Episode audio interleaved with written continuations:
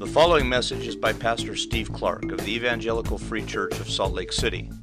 More information is available at our website, www.slcevfree.org.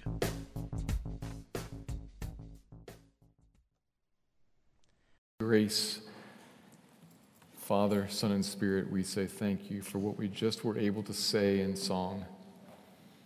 Christ is ours forevermore. The praise of your glorious grace, you have given us keys to a city, you have given us access to your throne room, and you have promised us your outpoured, vast, wide, long, high, deep love forever. Because of you, Christ belongs to us. Praise your glorious grace. Thank you.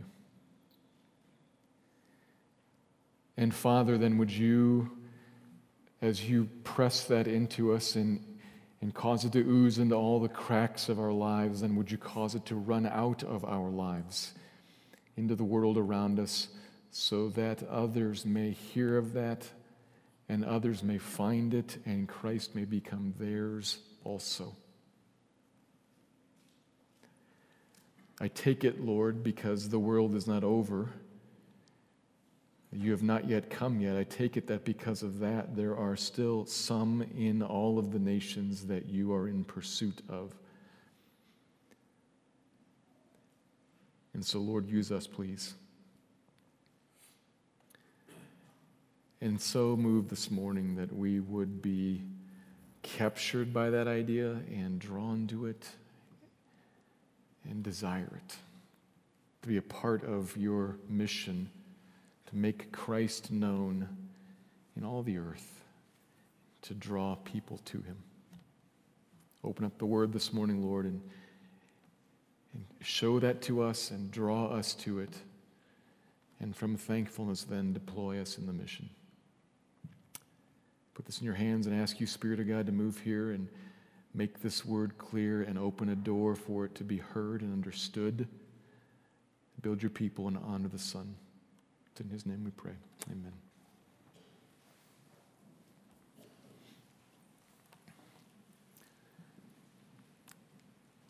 Have you ever been a part of a sports team that held tryouts, selected the team members, and held three weeks of practices twice a day, including Saturdays, handed out uniforms, took the team picture, and then called it a season? End of year celebratory bank, banquet, and then we disband, hand the uniforms back. No games, no tournaments, tryouts, practice, banquet, end. That's it. Ever been a part of something like that? Of course not. Nobody does that. Not ever. We all know that the games are what the team is, is for, that you're the game is where you put into practice what you've been practicing, and that's why you had practice in the first place. Now, I, am a gigantic believer in the usefulness of practice and for sport and what it teaches us in life. Yes. But we all know that there's supposed to be some sort of we work, we build in, we develop, we grow, we mature, and then we apply out there somewhere. Sports. Same is true for the educational system. Sometime around four or five years old, much to the chagrin of kids, you begin a long process of getting taught, learning, developing, and growing. But other than professional students, we all expect that to end. And there to be some purpose, some, some application, some outward displaying that you go to school to learn, but it's not an end in itself. It's supposed to be applied outside of itself, and it would be odd if it wasn't. We expect that. And that same expectation is what we find answered in our passage today in Colossians chapter 4. T- take a step back and look at Colossians here for the big picture. Over the last number of months, we've worked our way through Colossians chapters 2 and 3, and we have seen a lot of stuff in those chapters that's been really helpful and, and very good for the growth and Christ like maturing of the church there in Colossae and then by extension here as well. We saw Paul at the very end of chapter 1 saying that's what he spends his life for He endures and he suffers, he says, to present everyone mature in Christ. Or, in the words of chapter 2, verse 6, to, so that we would be taught and built up in Christ, and then rooted and built up in Christ. We would be established in faith and, and thankful. And then Paul goes in chapter 2 to say how that can't happen, in chapter 3 to how that can happen. You set your mind on things above and you put off the old self that's not you anymore and you put on the new self that is you and you live it out. You walk mature in Christ as husbands and wives and parents and kids. And then last week, masters and slaves, bosses and servants. So there, I've been laboring that you all would mature in Christ. I've wanted to teach you and build you up and cause you to be rooted in this faith. Here's how it can't happen. Here's how it can happen. The end? Teach and learn and practice and teach and learn and practice, teach, and learn and practice. The end? No. Chapter 4, verse 2, our passage for this morning, turns all that internal growth and that, that inward development into the, I'd say, logical outward application. Now, there's been application throughout, of course. I'm talking about the, the outward application beyond those who are already in. An application towards and for the good of the outside world, a bit like Paul's been, been working with us at practice now for months, and now he's going to say, now we're going to go public with it. And we're going to interact with those who aren't on our team outside.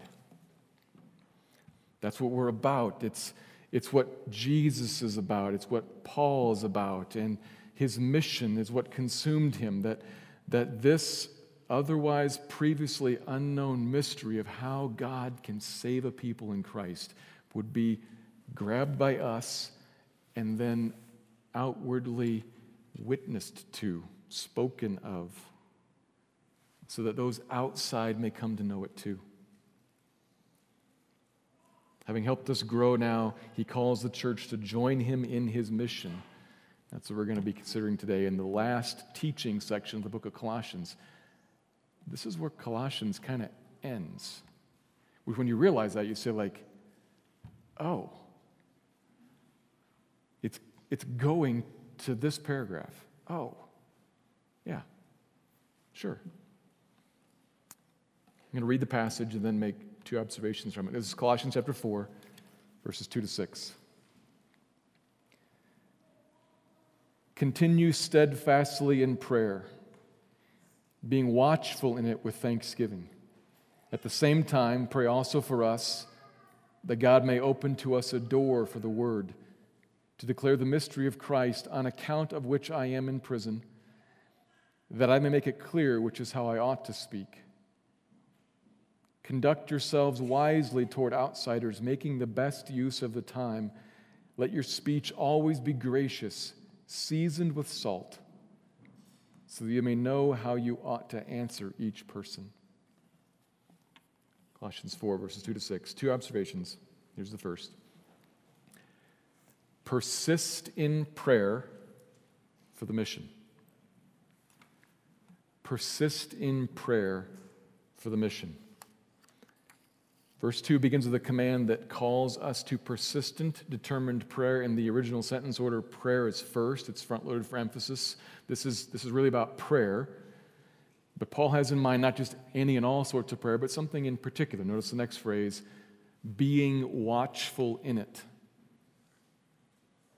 Pray watchfully, pray watchingly. Maybe reminds us of Jesus on that. He was betrayed when he told his disciples, Watch and pray. He doesn't mean just watch for the guys that are coming to get me, he means watch. Salvation history is happening. They didn't know it, but it's, it's happening. The kingdom is coming. And from that point on, throughout the, the New Testament, when you get words like stay awake or stay awake and watch, and and when, even when you get them joined to prayer, what the New Testament means is watch, be alert for, look for the coming of the kingdom. Look for what's about to happen, look for what's unfolding. Particularly, watch for the end. That fits perfectly in our context. As we're going to see here, if we look on in, in verse 5, Paul's going to talk to us about making the best use of the time, meaning the time we have until the end. We'll talk about that in a little bit. That shows us there that he's kind of looking forward, but it also fits very well with the context of, already, of what we've already seen. If you look back at the three preceding verses, verse 24, knowing that from the Lord you will receive the inheritance, when does that happen? At the end. 25, when does the wrongdoer get paid back? At the end. 4, verse 1, when do we have to stand before and answer to the Master in heaven? At the end. It's the, it's the bookend of where chapter 3 started with telling us to look up where Christ our life is and, and to realize that when he appears, when he comes, we also will appear with him in glory at the end. So he's going to come at the end, watch, and pray. So th- this is prayer, if, if, if I can put it like this it's return of Christ oriented prayer. Whatever it's about, it has one eye on what's going on all around you and one eye towards the end. Same time. You ever watch the British baking show?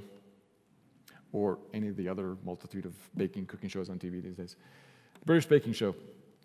The contestants are baking against a clock. And as they bake, the host regularly calls out 30 minutes left, 15 minutes left, five minutes left, one minute left. And the contestants are, are mixing and sifting and rolling and flipping and cutting and frosting, all with one eye on the batter and one eye on the clock. Because the buzzer's going to sound, and they're going to have to step away and present whatever they have for judgment for commendation and praise or for disappointment. That's completely different than how we usually bake in our kitchens. Most of the time, time is not a factor. We are baking at our leisure. And even if we're baking, you know, up before the start of dinner, we'll just move dinner if we're, if we're not done. We, we move things. When we get done, we get done with whatever we got done with. Most of the time, that's how we live. But Paul doesn't want us to live like that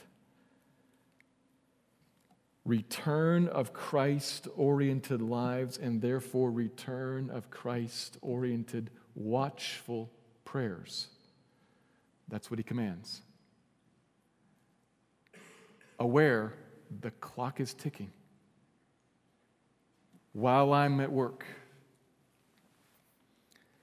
So, such prayers may well be Come, Lord Jesus, I'm waiting for you. Your kingdom come. It, it may be that explicitly, maybe that very in a very focused way, but it also may be, Lord, help me to here, here I live under some sort of oppression from some sort of, of hard to deal with authority. Help me to remember and become convinced that wrongdoers get repaid at the end when the buzzer sounds, and I don't need to get justice for myself. Help me to remember, Lord, that at the end when the buzzer sounds, I will receive a reward and so I can give away what I have now. Remind me that slaves have a seat at the table and I'm a slave of yours. Remind me of that. Help me see it and trust it and live in light of the end. It may be that that's praying, watching the clock for you. Watch in your prayers for yourself and also verses 3 and 4. While you're doing that, same time, while that, Pray with an eye on the clock and pray also for us, for me and the missionary team, says Paul, because of what we're engaged in. Pray for the advance of the gospel in the world. We've got two requests here. Pray that God would open a door for the word, and pray that I would make it clear. Both are needed, both are gifts from God which is why it's a prayer request. If we could make it clear in ourselves, if Paul, if, if Paul, of all people, Paul should be able to make it clear. But Paul needs this gift too. We can't do it. God must make it clear. God must open the door, which is why it's a prayer. Paul, like anyone, which includes us then, we need God's grace to help make the message clear. We're going to deal with a message that is, is tricky and, and easily misunderstood. We're going to have to talk about sin. But we, we, we want to talk about sin in a way that doesn't crush people or make it seem like I'm better than you because I'm telling you about sin. That's, that's going to be tricky to do. And then we've got to talk, or we talk about sin and how God's holy. Then we're going to have to make clear that God is also a God of mercy and grace, both at the same time. How confusing. But then that God is a God of grace and mercy only in one particular way, a way that was really hard to understand, mysterious, hidden even. That God became a man God became a man in the person Jesus for the sake of being the one and only way in which God can be merciful and gracious to deal with our sin problem. Who is worthy of such a task? God, help me make it clear. Intellectually and linguistically clear, but then also does, to help it, help it kind of make, make sense to life so that it sounds like good news, and not like judgment. It sounds like grace and doesn't remain a mystery but becomes understandable. Help we need that. We pray that. Paul says, Pray that for me. This is, this is the guy who wrote the Bible. Ask God to help me make it clear. But we need more than that. Because ultimately, people don't turn away from the gospel because it's hard to understand. People turn away because there's a heart level resistance to what's made clear. And so Paul says, and ask God to open a door.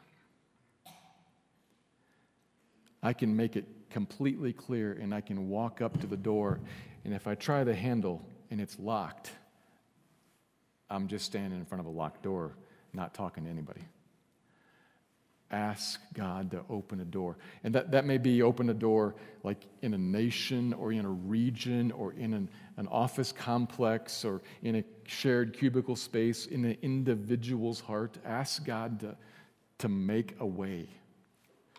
Because if He doesn't, apart from Him, I can do nothing.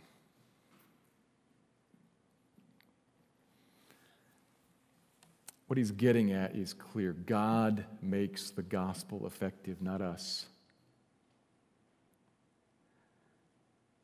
God opens the door. God makes the message clear. God causes the message to come to and then sit on a person so that their eyes come open and they see. And we pray that because that is necessary power that is in God alone. Apart from Him, we can't do it. But when He does it, it can't be undone. What He opens, no one can close. And what He doesn't open stays closed. So we have to pray. So, do you pray?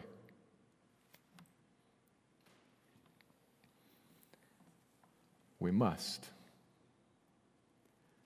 For missions out there, and for evangelism opportunities even right here, with one eye on the clock, knowing that the end is coming.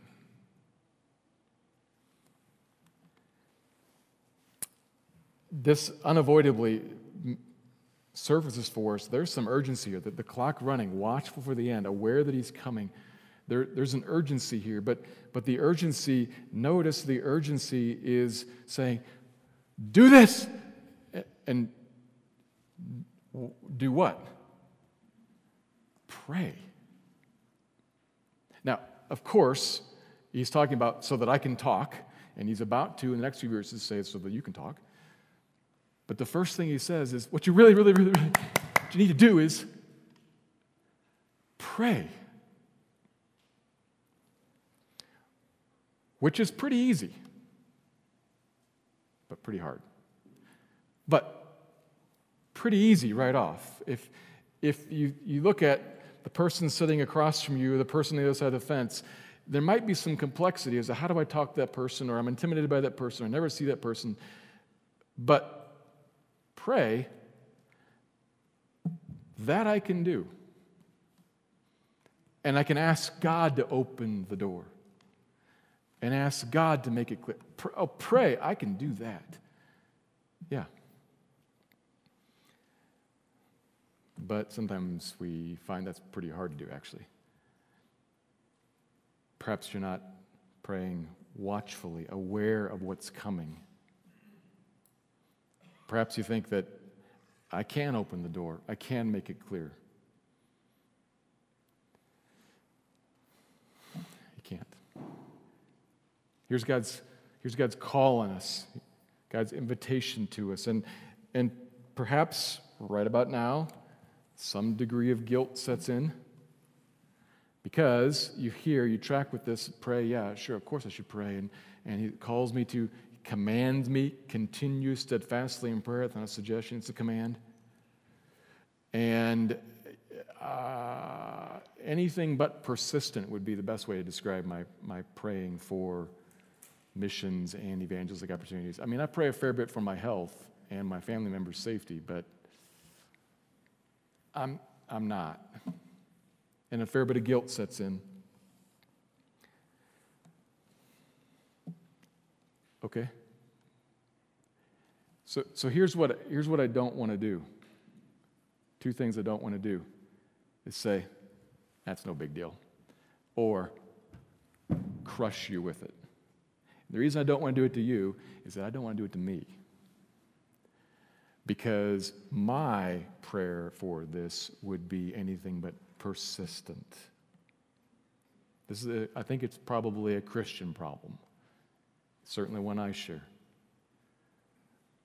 So I, I don't want to crush you with it. And here's, here's the good news Behold the God of grace, because he is so strongly committed to the mission that he planned it, he sent Christ. By his Spirit, he sent someone, somehow, a message to you and opened the door of your heart and made it clear to you and saved you. And your sin of non persistent prayer is nailed to the cross also. You bear it no more. Praise the Lord, praise the Lord, O my soul. Don't get crushed by that. And on the other hand, here's a command to you, and behold the grace of God in this. There's a command to you that is also an invitation that is amazing.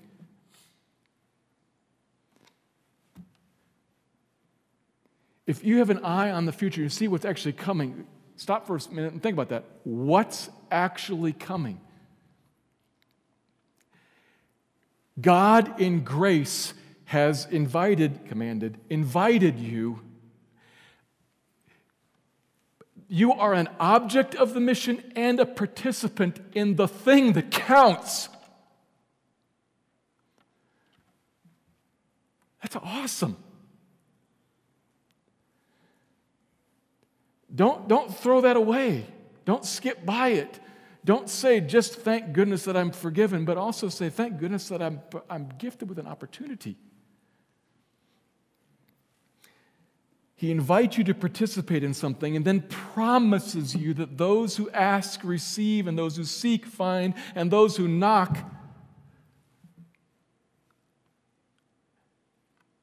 the door gets opened for all kinds of stuff, but including for this. He's a prayer answering God, and He offered you the opportunity, He invited you into it, commanded you into it, because He wants to use you in it. So that sometime after the buzzer sounds, there will be some reward gained for you there that you will be able to enjoy. I don't know exactly how that works or what that is, but it says so. Take him up on the offer. Join in in prayer. And, maybe what that means here is that we, we have a missions committee whose one of their primary jobs is to help the congregation become alerted to and aware of what those who would be kind of our Pauls, what those who are in mission fields out there are doing and what they need. Somebody at our congregational meeting this last, this, uh, last Saturday, not yesterday, but the week before, was, was asking about these, and we talked about them a little bit. These, these regular updates that are handed out, not to mention the, the ringed prayer cards. But the regular updates kind of try to keep us aware. Here's what, here's what the folks that we are engaged with need. Here's ways that we can pray, ways we can ask God to open doors, ways we can ask them to ask God to empower their speaking and, and their work.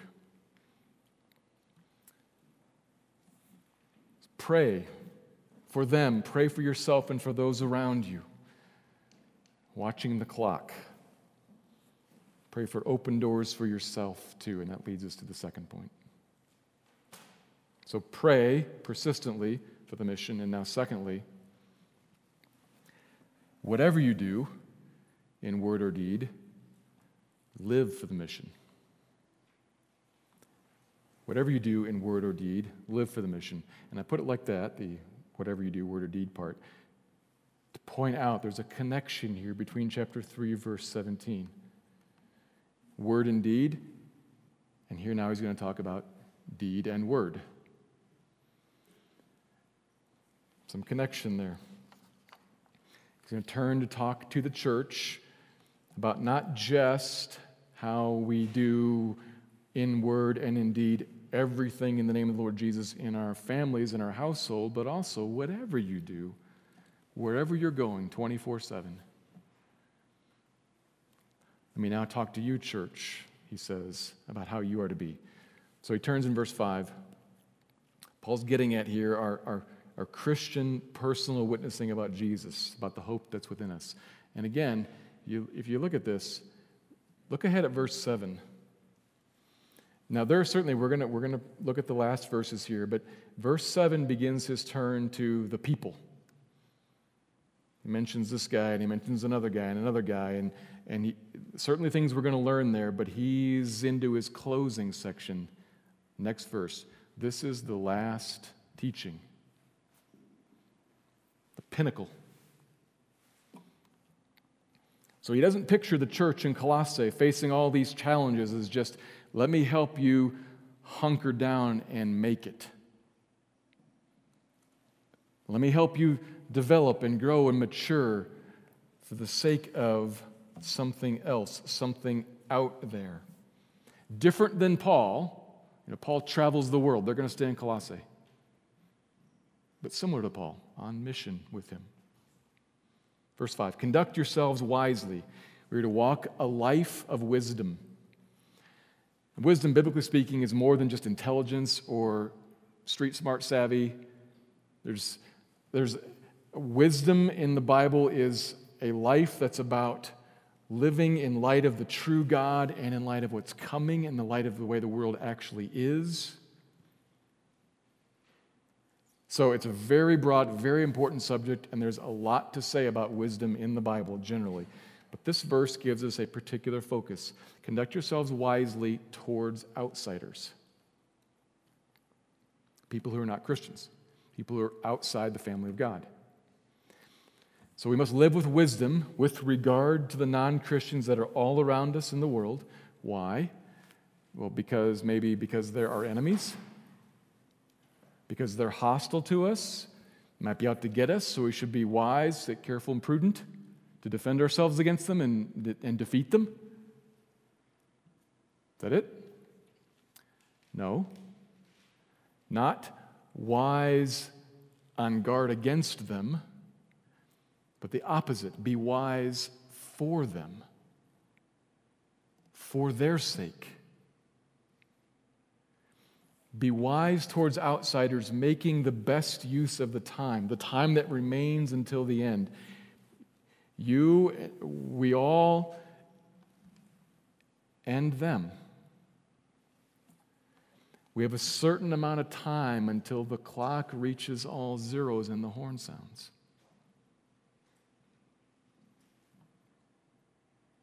That's true. You know the big picture, and you know what's really going on. You know what God is up to. You know there is an inheritance coming and that there is justice coming because there is a king coming. There's a master in heaven to which all of us will answer. You know that, and the world around you does not. So, given that there's a wise way and there's also a foolish way, but there's, there's a wise way to use the remaining time with regards to them. To help them get ready for that.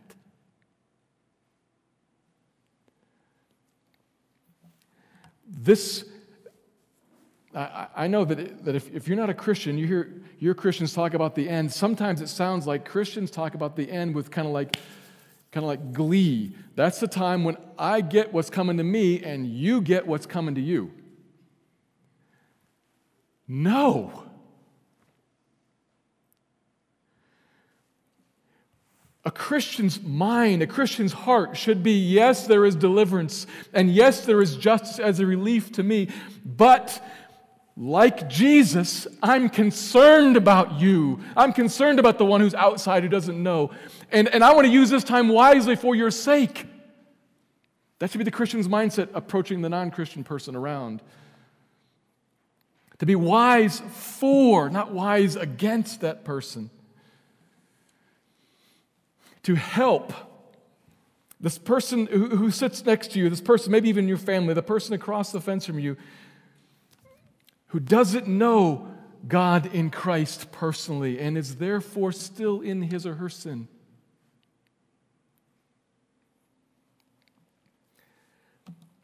Who doesn't trust themselves to him and therefore, more than just being in sin, is also only left to their own resources and unstable in the world, vulnerable to the winds and the waves. What does that person need to see in you? What would it be wise for you as you conduct yourself around that person, uh, as you're around them, and what you do to them, and what you do in, in front of them? What would it be wise? Well, what do they need? They need to see what that looks like in someone, what it looks like for a person to trust Christ, to entrust themselves to Him, to walk in forgiveness and therefore in joy and thankfulness and to walk stable amidst wind and waves. They need to see someone who, is, who walks in the joy of forgiveness with eyes set beyond this world but on something else, who walks a new life, thankful and in joy, who has put off anger and wrath and is instead approachable and kind and forgiving. In other words, what they need to see is chapter 3 in you, which is Paul's logic.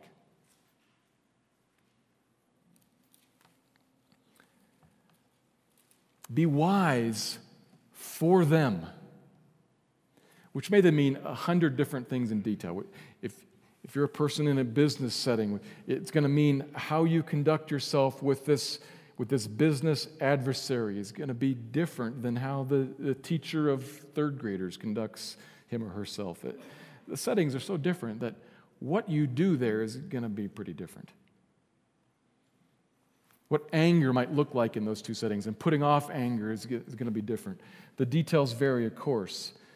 But what's common to all of us is the general thing every believer needs to think is your life is not just about you. And incidentally, that can be a great help to you.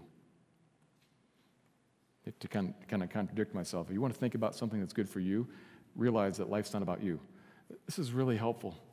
Have you, you ever had like, I got a shoulder ache, and it's just bugging me. Like all day long, my shoulder hurts. I'm trying to figure out if I can pop it back in or whatever. And then something else happens to someone else. Kid falls off the bike and breaks his arm. And you take him to the hospital and get it set. And hours later, you realize, I kind of forgot about my arm. My shoulder, huh? Yeah, it always works like that. Always. Some of that's simple distraction, but some of it also is perspective setting. Again, home and garden TV tells you what I've been watching lately. How many home rehab shows are on home and garden TV? I love them. I'm watching them renovate this and fix up that and whatnot. And somebody brilliantly bought an ad slot on that channel in the middle of some of those shows Old Mother Hubbard went to the cupboard. Anybody seen that ad? Working woman, waitress, still in her waitress uniform, goes to the fridge, opens it up, it's empty. A little boy at the table, she's got a little bit of milk left, only food in the fridge, pours it out for him. Old Mother Hubbard went to the cupboard. Homelessness and hunger is real in America. Now, back to our million dollar home renovation. Brilliant placement of an ad.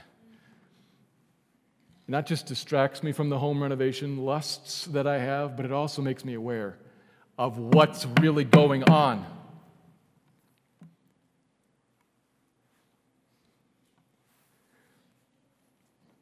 When you realize what's really going on and what's really going on, a lot of our self eating concerns pass away. Back off of that. Life is not just about you. You're called by God to think carefully about what your life does to or for the non believing world all around us. So basically, you could, you, could, you could get at this by asking yourself Do I live in a way that throws up an off putting stumbling block? Or do I live in a deliberate way that holds out an inviting invitation by showing what it looks like to walk with the living God? Am I throwing up a stumbling block or deliberately issuing an inviting invitation?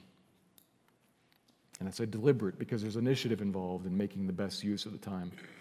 Making the best use of the time involves initiative. It's not happenstance. It's the difference between I'm going to hold a party, and if any outsiders come by chance, I'll be very good to them. And I'm going to hold a party so that outsiders can come and I can be very good to them. And I can show them what it looks like to know the generosity and the kindness and the love of Christ. That's deliberate. And deliberate initiative is involved in a whole bunch of other things. It's, but party throwing in view of what's coming, knowing the clock is running, that, that, that's an application of this perhaps for you. But the question really is do you know and care about outsiders like Jesus does? And are you thinking deliberately, what can I do with my life that would invite them and show them? Or am I actually putting them off? Walk in wisdom towards outsiders. And that includes our speech, too, verse 6. Let your speech always be gracious, as in full of grace, laced with God's grace coming through you, so that what comes off your lips is a product of God's grace, and then what comes to other people feels to them like grace. So if you reach back into chapter 3, you'd say, Well, I've, I've got grace on my lips, which means I've put away anger and slander and obscene talk and deceit. And in its place, there is compassion and kindness and humility and meekness and patience and wisdom and knowledge and thankfulness and joy coming out in my speech. Not because it's natural, not in situations where, hey, we're all joyful and thankful, but in situations where I'm not naturally that excited. But what comes off is grace and it give grace to others, even those who might be the source of the irritation.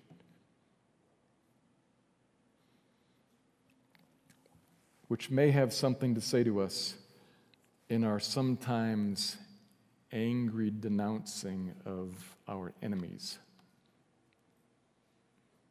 How we think of them sometimes, I think.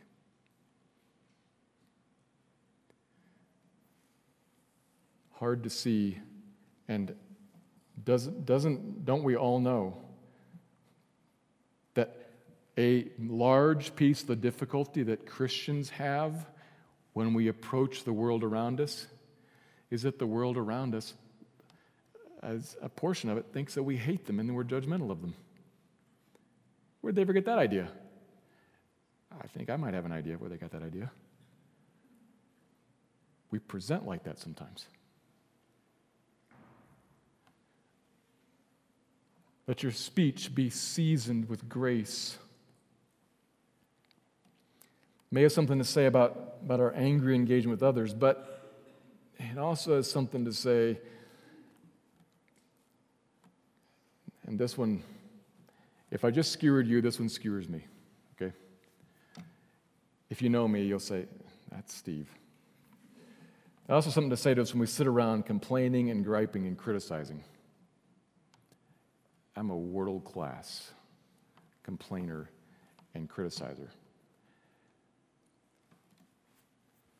Years ago, I, I, knew a guy who joked with me in one of those joking, poking sort of ways. He said, If you were ever to be the host of a meeting, you'd say, Welcome to the meeting. Before we get started, let me tell you the top three things that are wrong with it. It was funny, but also kind of convicting because I thought, I do that all the time. Let your speech be seasoned with grace.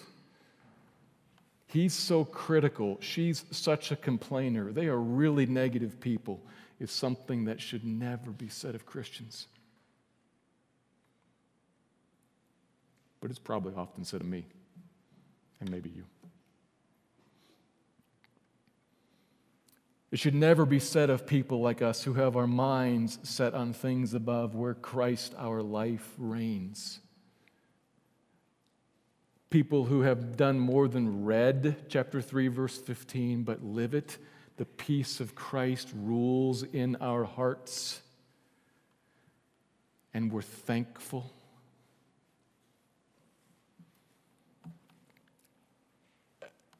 That's tremendously convicting to me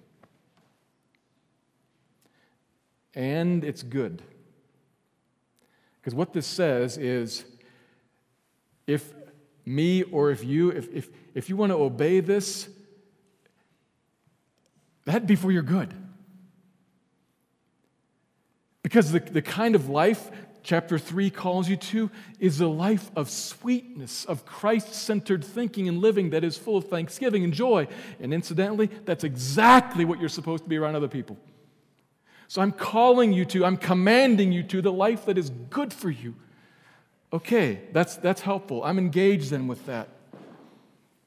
I want to be a person whose life is, whose speech is in this case full of grace, seasoned with salt. You follow the train of thought there. The, the seasoning with salt. It, when you put salt on something, it makes it taste good, and then it also calls forth thirst. Makes you wonder, where'd that come from? I might not have responded like that, but he did, and that's interesting. Where'd that come from? And you want that because the purpose is so that you may know how you ought to answer each person, each individual person. They're going to see, they're going to receive speech from you, they're going to respond to it in certain ways. It's going to surface different feelings and desires and weaknesses, and you're going to learn. There's where the open door might be. Or there's where it isn't, it's over here. I was praying, of course, that God would open a door, and maybe that's it as this person responds. I learned something about how I'm supposed to answer each person when they ask me for the hope that's in me. Grace filled speech, attractive, inviting to each particular person. That's how we are to live in word and in deed, which you can do remarkably if your eyes are set on things above.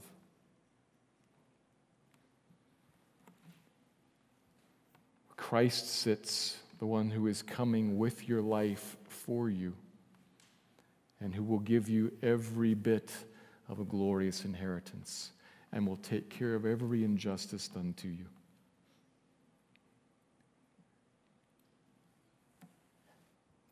He calls us to participate with him in the mission of God, which is the mission of God the Son, which is the mission of Paul, which is the mission of the church.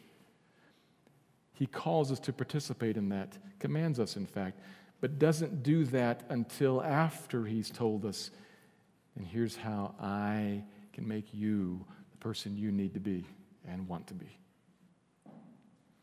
Set your eyes on me and walk with me. I, says Jesus, I cared about, I embraced, I lived out in word and in deed the mission to save you, and now I call you to it also. So there's where we are, church. To live praying for those ones out there and us here with an eye on the end, realizing what's really going on. Consciously aware of that and deliberate in word and in deed, living and praying for the mission. That's a church. May God make us that. Let me pray.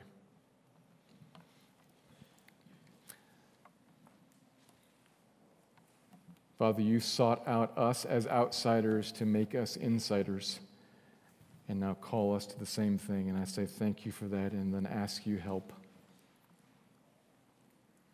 Move us to follow your decrees, and move us in, in an, an internally sound and whole way. Change us within.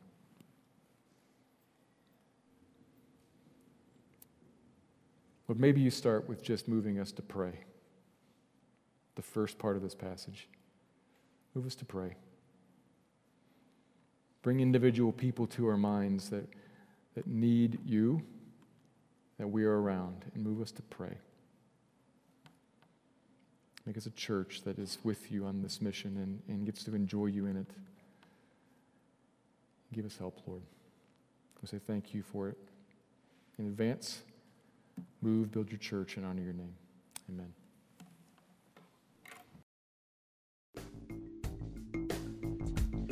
Thank you for listening to this message by Pastor Steve Clark of the Evangelical Free Church of Salt Lake City in Salt Lake City, Utah. Feel free to make copies of this message to give to others, but please do not charge for these copies or alter the content in any way without permission. We invite you to visit our website at www.slcevfree.org or call us directly at area code 801 943 0091. Our mailing address is Evangelical Free Church of Salt Lake City, 6515 South Lion Lane, Salt Lake City, Utah 84121.